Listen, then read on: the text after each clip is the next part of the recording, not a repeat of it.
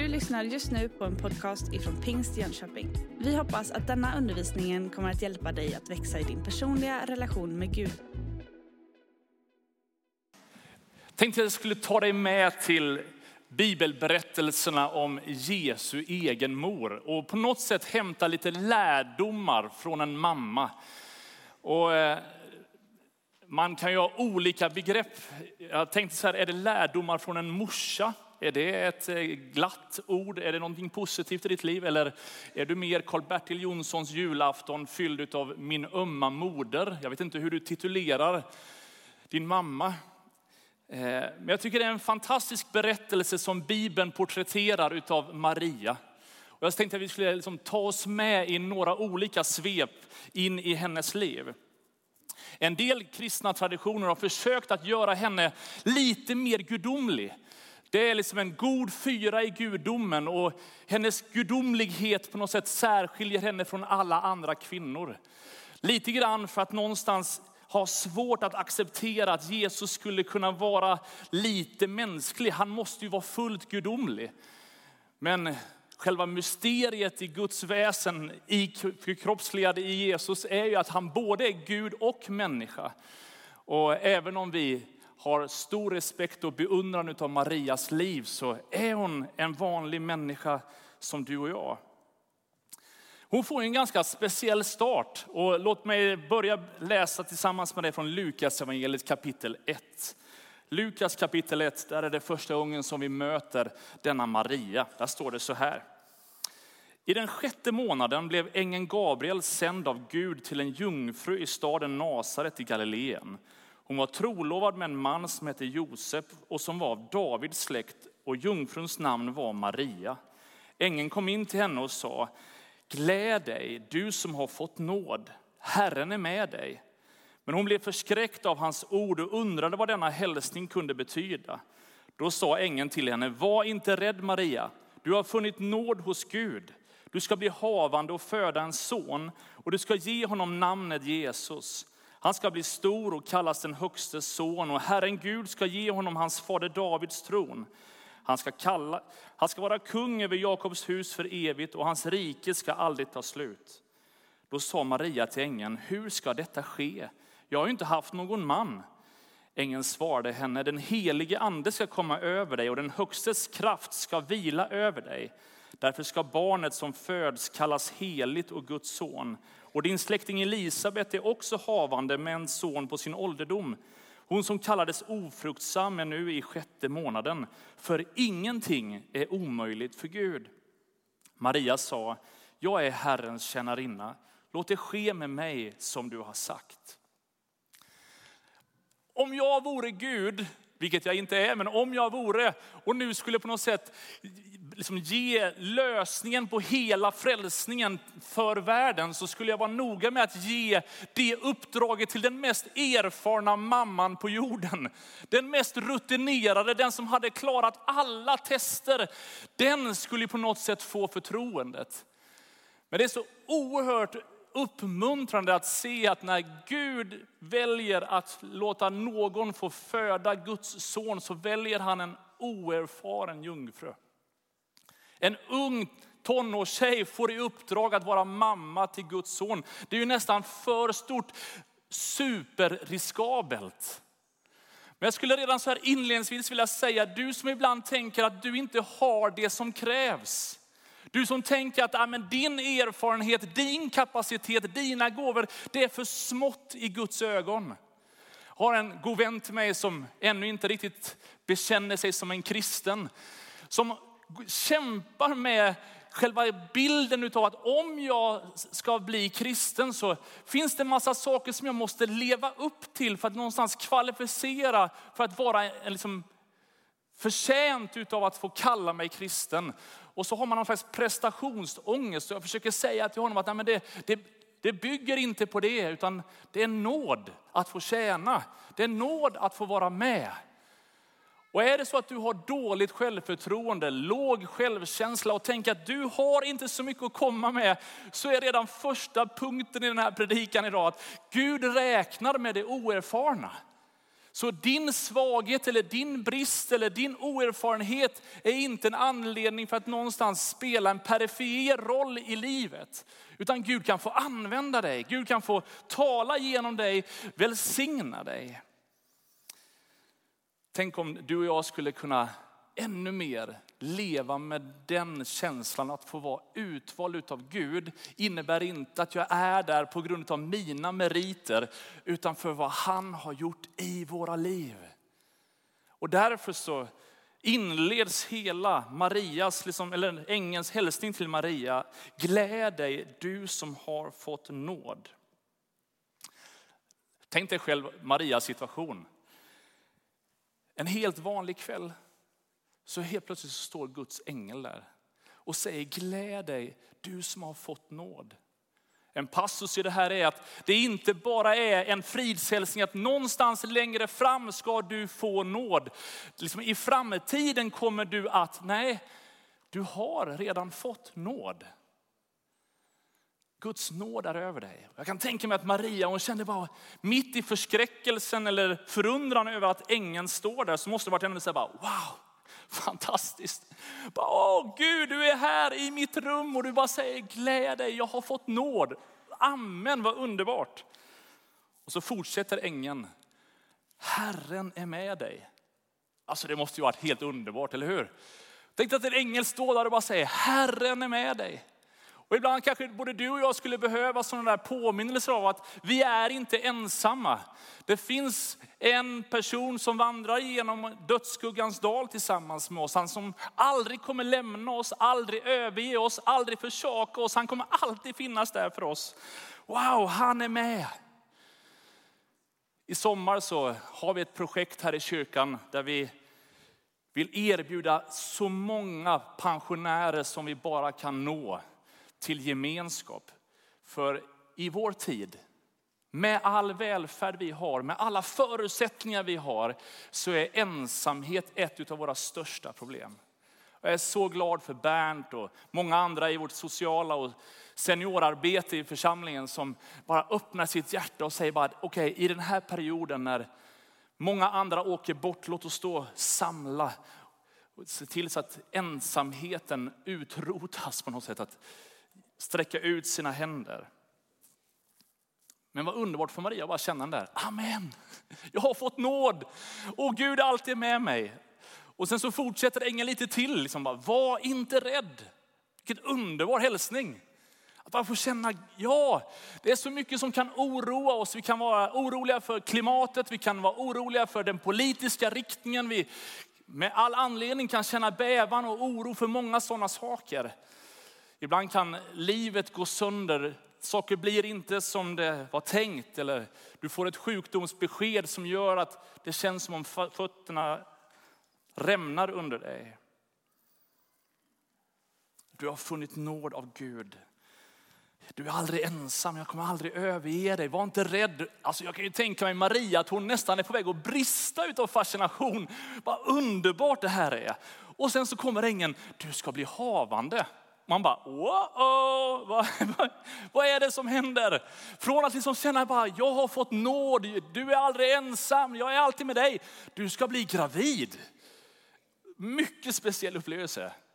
Nu är jag man så jag kommer ju aldrig få chansen att uppleva den där känslan av att tro att man är gravid. Men det måste ju varit väldigt speciellt för Maria, eller hur? Det andra kan man ju köpa, vilken himmelsk hälsning, men det här är ju bara helt awkward. Vad är detta? Inte så konstigt att hon ställer frågan, hur ska detta ske? Ibland så kan vi luras till att tro att kristen efterföljelse är någon slags blind lydnad där vi på något sätt vi bara gör allt för Jesus utan att tänka själva. Nej, det finns ett utrymme för din och min undran, för din och min fråga. Gud blir inte upprörd över att Maria har en del invändningar av hur det här ska ske. Läser du lite djupare i texten så förstår du faktiskt att det inte är ett ifrågasättande där hon på något sätt i otro sträcker sig mot det ängeln har sagt, utan det är en förundran över att jag vill förstå detta. jag vill förstå det, men hur ska det förverkligas? Och så kommer ängelns fortsättning att den helige ande ska komma över dig. Helt fantastiskt. Den högstes kraft ska få vila över dig.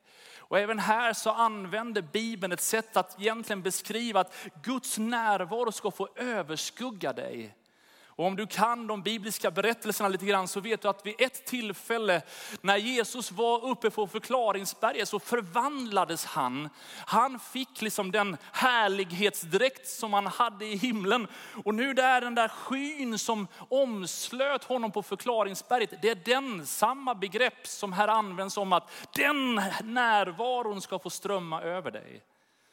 Känner du till gamla testamentet så vet du att när Israels folk vandrade ut genom Egyptens land så var det också en månstod, en eldstod som ledde dem, som blev en synlig kraft, påminnelse om Guds närvaro. Och det är det löftet som ängeln säger till Maria, att min närvaro ska så påtagligt överskugga dig, omsluta dig, fylla dig. Faktum är att i Apostlagärningarna kapitel 2 så predikar Petrus på pingstdagen och säger att omvänd er och låt er alla döpas i Jesu Kristi namn så att era synder blir förlåtna. Då får ni den helige ande som gåva. Löftet gäller er och era barn och alla de som är långt borta. Så när ängeln kommer till Maria och säger jag ska med min härlighet skölja över dig, så är det inte bara hon som får det löftet, utan i kraften utav det som hände på pingstdagen så får alla människor som sträcker sig efter honom chansen att få bli bärare utav himlen på ett liknande sätt. Ingen av oss förväntas föda Kristus en gång till. Han har fötts en gång i Betlehem för att sen ge sitt liv på Golgata. Den upplevelsen är unik för Maria. Men vi kan alla få vara bärare av himlen på olika sätt. Med hennes invändningar av förundran så gör hon en fullständig kapitulation och säger bara, jag är en Herrens tjänarinna. Må det ske med mig som du har sagt. Tycker det är fascinerande tydligt i den här texten att när Jesus vill att du och jag ska vara använda utav honom, när vi ska få vara med och vara dessa bärare utav himlen med våra liv, så har vi alltid chansen att säga ja eller nej. Vi är inte tvingade till någonting. Vi kommer inte liksom tryckas i en riktning. Han befaller oss inte i den meningen att vi inte har något val. Utan det är alltid en samverkan med din och min egen vilja att säga Gud, jag vill att den närvaron ska få prägla mitt liv. Det är ingenting som kommer tvingas på någon enda av oss. Tjänarinna kanske inte är det vanligaste ordet vi använder. Vackert ord skulle egentligen kunna översättas med slavflicka. Att jag totalt överlämnar, jag säger, här Gud är mitt liv, nu lämnar jag till dig allt det Må det ske med mig som du har sagt. Från den här dagen så bestämmer jag av fri vilja att överlämna mitt liv helt i dina händer. Inte konstigt att Maria är en sån förebild. Men hon är inte alltid riktigt sådär helig som hon var vid det här ögonblicket. Och någonstans är det själavård för både dig och mig att någonstans identifiera oss med mamman som tappar bort sin unge. Vi möter det i Lukas evangeliet kapitel 2, vers 41. Då står det nämligen så här, att hans föräldrar brukade gå varje år upp till Jerusalem vid påskhögtiden. När Jesus var 12 år gick de upp till högtiden som vanligt, men när festdagarna var över och de vände hemåt stannade pojken kvar i Jerusalem utan att hans föräldrar visste om det. De antog att han var med i resesällskapet och vandrade en hel dag innan de började söka efter honom bland släktingar och bekanta. När de inte fann honom vände de tillbaka till Jerusalem för att söka efter honom. Efter tre dagar fann de honom i templet där han satt mitt ibland lärarna och lyssnade på dem och ställde frågor.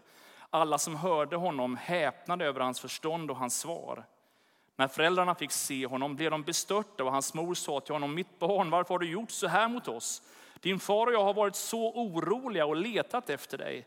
Då sa han till dem, varför har ni letat efter mig? Visste ni inte att jag måste vara hos min far? Vilken skräckupplevelse som förälder. Att tro att Jesus var med, men inte var det.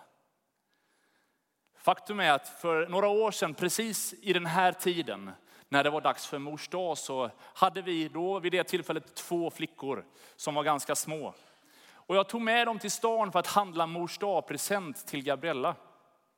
Stod på ett köpcenter i affären och hade hittat det vi skulle köpa och så stod jag vid kassan med mina två tjejer bredvid mig och betalade.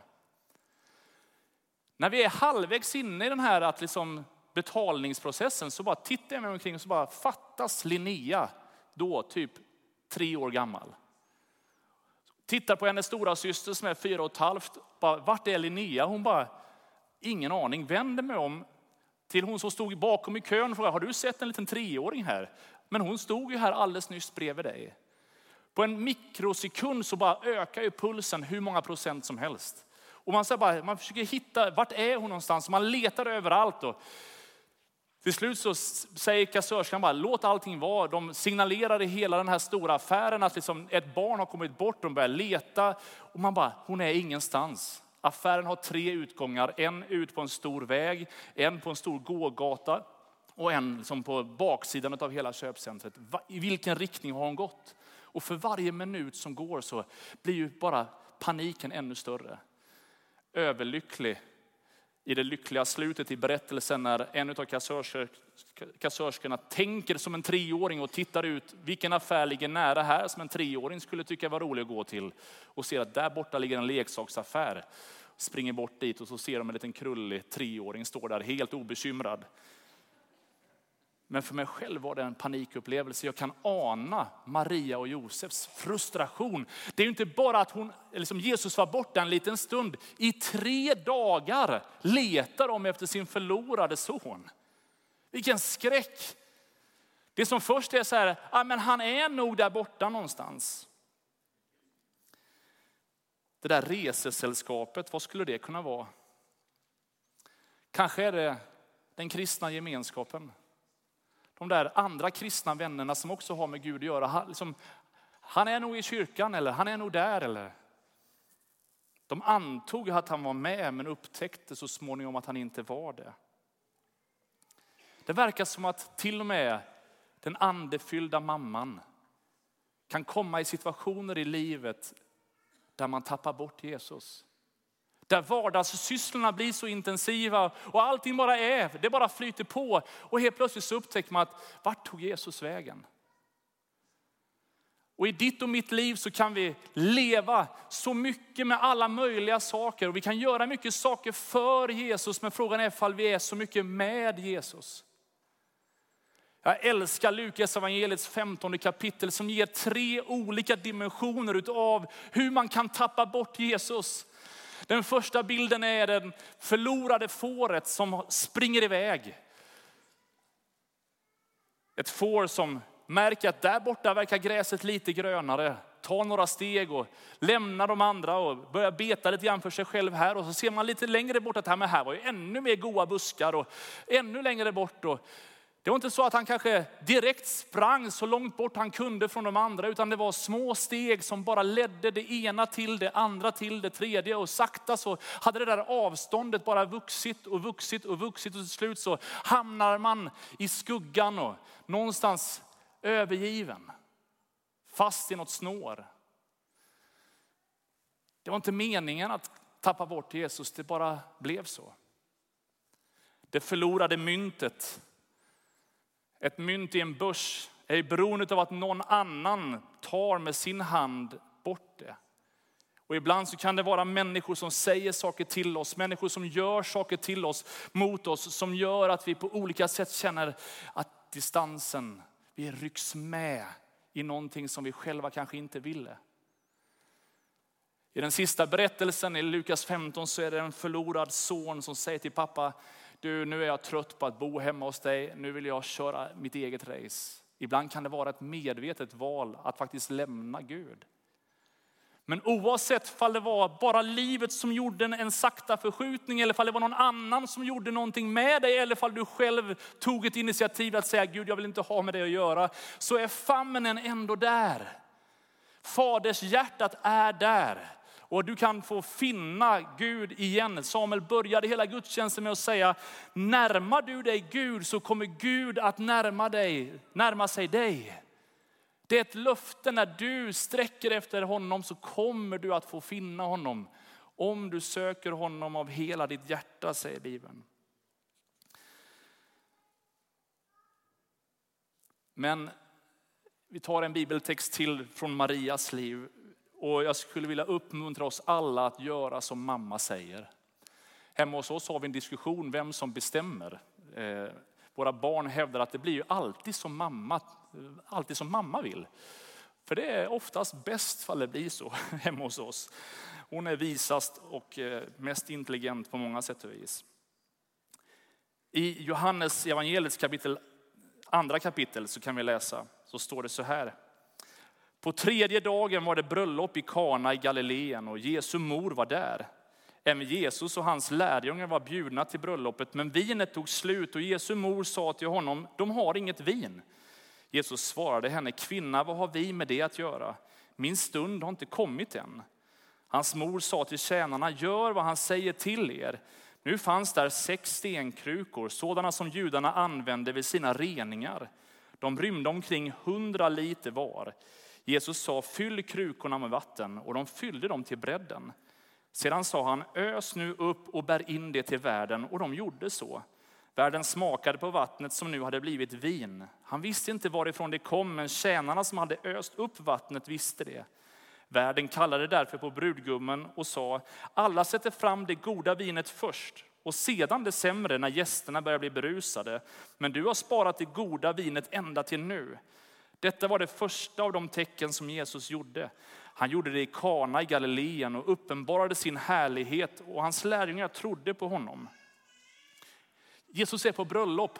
Han är inte liksom där i egenskap av vigselförrättare eller den Messias som senare på något sätt skulle hyllas i by efter by.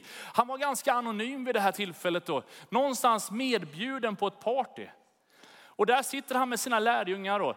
Så inträffar detta pinsamma för de som arrangerade bröllopsfesten att vinet tog slut. Och Maria hon, har ju, hon var ju också bara en gäst. Men hennes empati med den här familjen som nu har bjudit på fest och detta pinsamma äger rum tvingar henne till att någonstans gripa in. Kanske var det så att hon i 30 års tid har gått och undrat när ska fler förstå det som ängeln en gång sa till mig. Att det här barnet är annorlunda än alla andra ungar. Kanske är det så att hon har gått där hela livet och undrat och bävat och tänkt att när ska alla mina vänner förstå att det där som på något sätt var lite udda, att jag blev gravid innan vi på något sätt var gifta. Skammen som det bar med sig, ja vi kan ha många fantasier kring vad det var som gjorde att Maria var ivrig att lösa situationen. Jesus han säger, vad har, vad har jag med det här att göra? Det här är liksom inte min grej, min stund har ännu inte kommit. Johannes evangeliet använder just det här begreppet att det finns en Guds tid för olika saker. Tio gånger. Och faktum är att han hela tiden talar om att stunden snart ska komma. Den har inte kommit än. Förrän den dagen då han närmar sig korset och uppståndelsen. Då säger han, nu har min stund kommit. Det största tecknet som han ville visa världen vem han var, var när han skulle ge sitt liv. Men det verkar som om Marias iver påskyndade den här stunden. Att du och jag med våran frimodighet och envishet inför Gud faktiskt kan på olika sätt dra himmelriket närmare oss. Att vi med våran tro och förväntan kan få vara med och närma oss Gud och göra, bana väg för mirakler. Och till slut så ger till och med Jesus upp och säger att, ja men okej då, jag gör som mamma säger. Det blir bäst så. Och så säger han, kalla hit de här stenkrukorna. De här stenkrukorna som ofta användes när man skulle tvätta händerna innan, innan maten. Eller hade man gäster så fick man inte bara tvätta händerna utan då tvättade man även fötterna på gästerna som kanske då hade vandrat en sträcka. Dessa stora kärl med vatten. Och så säger han, ta dem. Det är ju ganska ohygieniskt på ett sätt att använda det, liksom ta av det vattnet. Liksom det är ganska, även om det var rent vatten så var det, liksom, det var ju krukor som användes till någonting helt annat än att dricka. Än en gång så påminns vi när, om det profetiska i varje Jesu handlande. När han tar en judisk reningsceremoni och så använder han det till det nya vinet. Om en liten stund ska vi få fira nattvard och påminna oss om att det finns ett nytt förbund. Det finns ett nytt vin. Det finns någonting som Gud har gjort och gör som förvandlar det som är vardagligt och ceremoniellt till någonting fantastiskt. Och så verkar det som om än en gång mänskligheten får samverka med himlen. På samma sätt som Maria hade en chans att säga ja eller nej till Gabriels hälsning. Så här är det tjänare som antingen så lyder de Jesus eller så gör de det inte.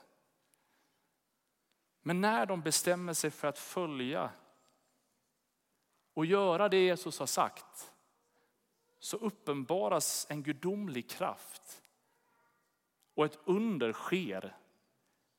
Ett gudomligt ingripande inträffar när de vågade ta steg i tro på det Gud hade sagt. På samma sätt kan du och jag utifrån hur vi förvaltar våra liv ibland bestämma oss för om vi vill samverka med Gud, våga ta det där steget i tro. Det där reningskärlet skulle vi kunna studera närmare i ett bibelstudium om.